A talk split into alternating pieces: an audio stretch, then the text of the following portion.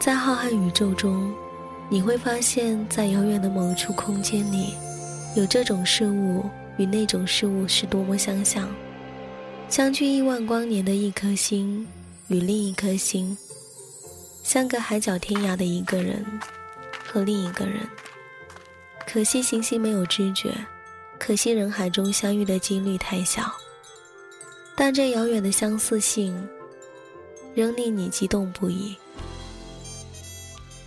因为你愿意相信自己就是那一颗星，因为你知道，远方一定会有人懂你。这就是我做旧日时光的全部理由。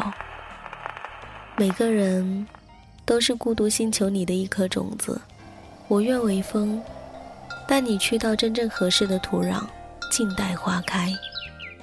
刚刚好，身边有个人与你那么像，那么遥远的你。我们认识一下好不好？我先来，很高兴遇到你，我是麦芽，我是麦芽，欢迎聆听旧日时光，聆听旧日时光，我愿意与你重拾记忆。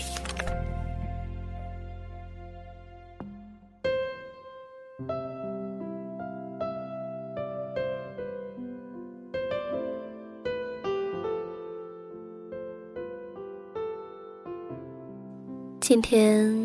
是周五，我坐在窗台前看一本书，电脑画面里的文字已经渐渐暗灭了。作者还没有回答我，到底应不应该录下这一篇我喜欢，但是思绪却断续的文字。我已经喝了两杯白开水了，书也已经翻到了最后一页。我不知道我应该做一些什么，所以索性先录下来。我想，断片的作者一定会答应我的。本期文字的作者张艺儿，断片的七月。很想为你做一点体贴的事儿，比如把溅在衬衫上的油点洗净，比如早上为你温一碗粥，又比如在门口等你下课。然而现在唯一能做的，却只有道一句晚安。想和你聊聊天。有时不知怎样开口。希望你一直很开心，也很忙碌。我这样想着，又继续做起自己的事儿。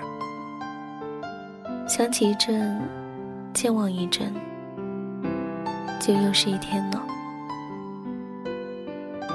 你离开的那一天是梅雨季节的最后一天，下了入夏的最后一场暴雨。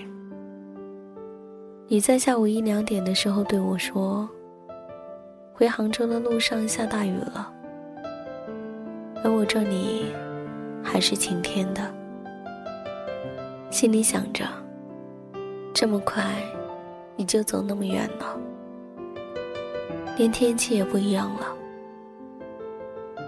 四点半的时候，宁波也下了暴雨。你看，这一片云飘的真是慢呢。花了两个钟头，才从你的头顶飘到我的头顶。这雨把我浇得浸湿，我却还觉得它有些可爱。有时候我也会反思，为什么以前面对分别，满脑子都是自己的事情，极端的自私自利。然而这一回却不行了，甚至还磨磨唧唧的。开始写文章了，正儿八经的那种流水账，时而夹杂着你，也可能全都是你。以前我不爱照相，极度不喜欢。然而遇见你之后，手机里的相片突然增加了。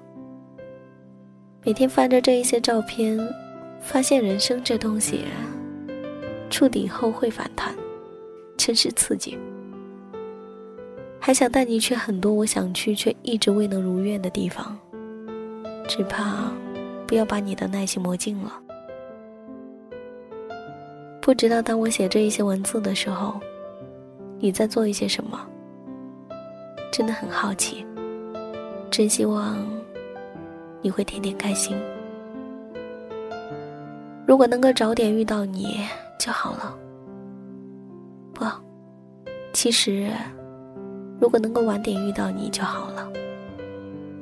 我想，你以后会理解这一句话的。但是又怕你真的很笨，真的理解不了。大一的时候，我常常把自己弄得很狼狈。零下三十度的冬天，去看那时的男朋友，来回四十公里，早上九点出发，下午三点到学校，接着。晚上上晚自习。轻轨二号线到达终点站的时候，会经过一座废弃的教堂，然后穿过满是涂鸦喷绘的隧道。雪花很小，落在窗户上的时候，我能清楚的看得到它的花纹和形状，然后化成一颗水滴，吹开，水滴便被狠狠的甩掉了。轻轨里面没有暖气，空气都是生冷的味道。我下了车，自动贩卖机的荧幕上放着《猫和老鼠》，我就这么傻傻的看了好几集，然后买好当天回去的票。那时候太小，还不懂怎么对一份感情负责，只等着自己的感情在奔波的途中消耗殆尽了。然后就可以如释重负的走掉。那一天在地下通道上电梯的时候，我掐着你的胳膊，说着一些幼稚的话。前面的中年女人看着我们，露出像是宽容的微笑，瞬间觉得无地自容。原来被别人看作是小孩儿，是这样的一种感受。或许二十年以后。当我看着一对对年轻的情侣，旁若无人的在街上张牙舞爪，会不会想起自己年轻的时候，也是这样毫无顾忌的爱着另一个人，热烈却单纯，然后也露出宽容的微笑。我想，那个冲我微笑的女人，在她年轻的时候，也一定深爱过一个人。因为那是一个充满回忆和羡慕的眼神，我可能永远都忘不掉。每天上班下班都要一个人经过那个地下通道，一个人乘那个电梯，一个人回忆这一件有趣的小事儿，也很自得其乐。第一次在东北生活的时候，十月中旬就下了第一场雪。我才恍然大悟，原来冬天就这么来了。在九月的时候还期待会回温的，典型的南方人的思路，终于是行不通了。下雪的那一天，妈妈特地打电话给我，说她中暑了。我说：“那你空调不要打得太冷了，顺便再帮我买一件羽绒服吧。”放寒假前。把被子卷起来塞进柜子里，着急着回家了。回长春的时候，早上六点出的家门，到学校已经晚上十点了。我从柜子里面掏出被子，被子一大片都是湿的。自此我才知道，在东北还有反潮这种事情。好像是第一次见到发霉的被子，感觉还挺好看的。一圈圈粉红色和淡紫色的圆晕，一定是一些很少女心的霉菌。如果不是长在我雪白的被子上面，我大概会很喜欢它们。室友说：“亲爱的，你别哭了，你哭的我们也想家了。”可能是我太累了，还没来得及好好看看这一些调皮的花纹。就裹着半干的被子睡着了。很久没有睡得这么熟过，整夜无梦，一觉醒来，连伤心的感觉都是断片的。毕业回宁波后，一日在公交车上听到一个母亲在给孩子打电话，声音焦急震耳，完全顾不得周围人的感受。我听到两句，电话那一头的孩子大概是大一的新生，开学没有两天，电话这一头的母亲说：“新被子不晒怎么能睡呢？一定要晒的。”孩子大概说。室友在晒着被子，已经没有地方晒了。母亲生气说：“被子一定要晒的，让室友别晒了，把他的拿回去。”孩子说：“没关系的，让室友晒着吧，过两天再晒也行。”母亲说：“你这么老实是不行的，我等会儿就来你们大学，反正也挺近的。”我听着这一些对话。突然有一些伤心，也有一些心生羡慕。原来，没有晒过的被子是不能盖的。但那又怎么样呢？我早就没有这个讲究了。像我这个年纪的女孩，对于理想的对象，应该是已经有条条框框了。然而，我也是反思了这几年，才有了自己的条条框框。我知道。你一定会想问我，我的条条框框是什么？露出一副期待又好奇的可爱样子。其实这一切说出来都无关紧要了，因为你出现以后，便更加清晰了。我喜欢的人，应该是什么样子？一直不想做一个本本分分的姑娘，因为连喜欢一个人都必须是循规蹈矩的，这样真的是浪费了年轻。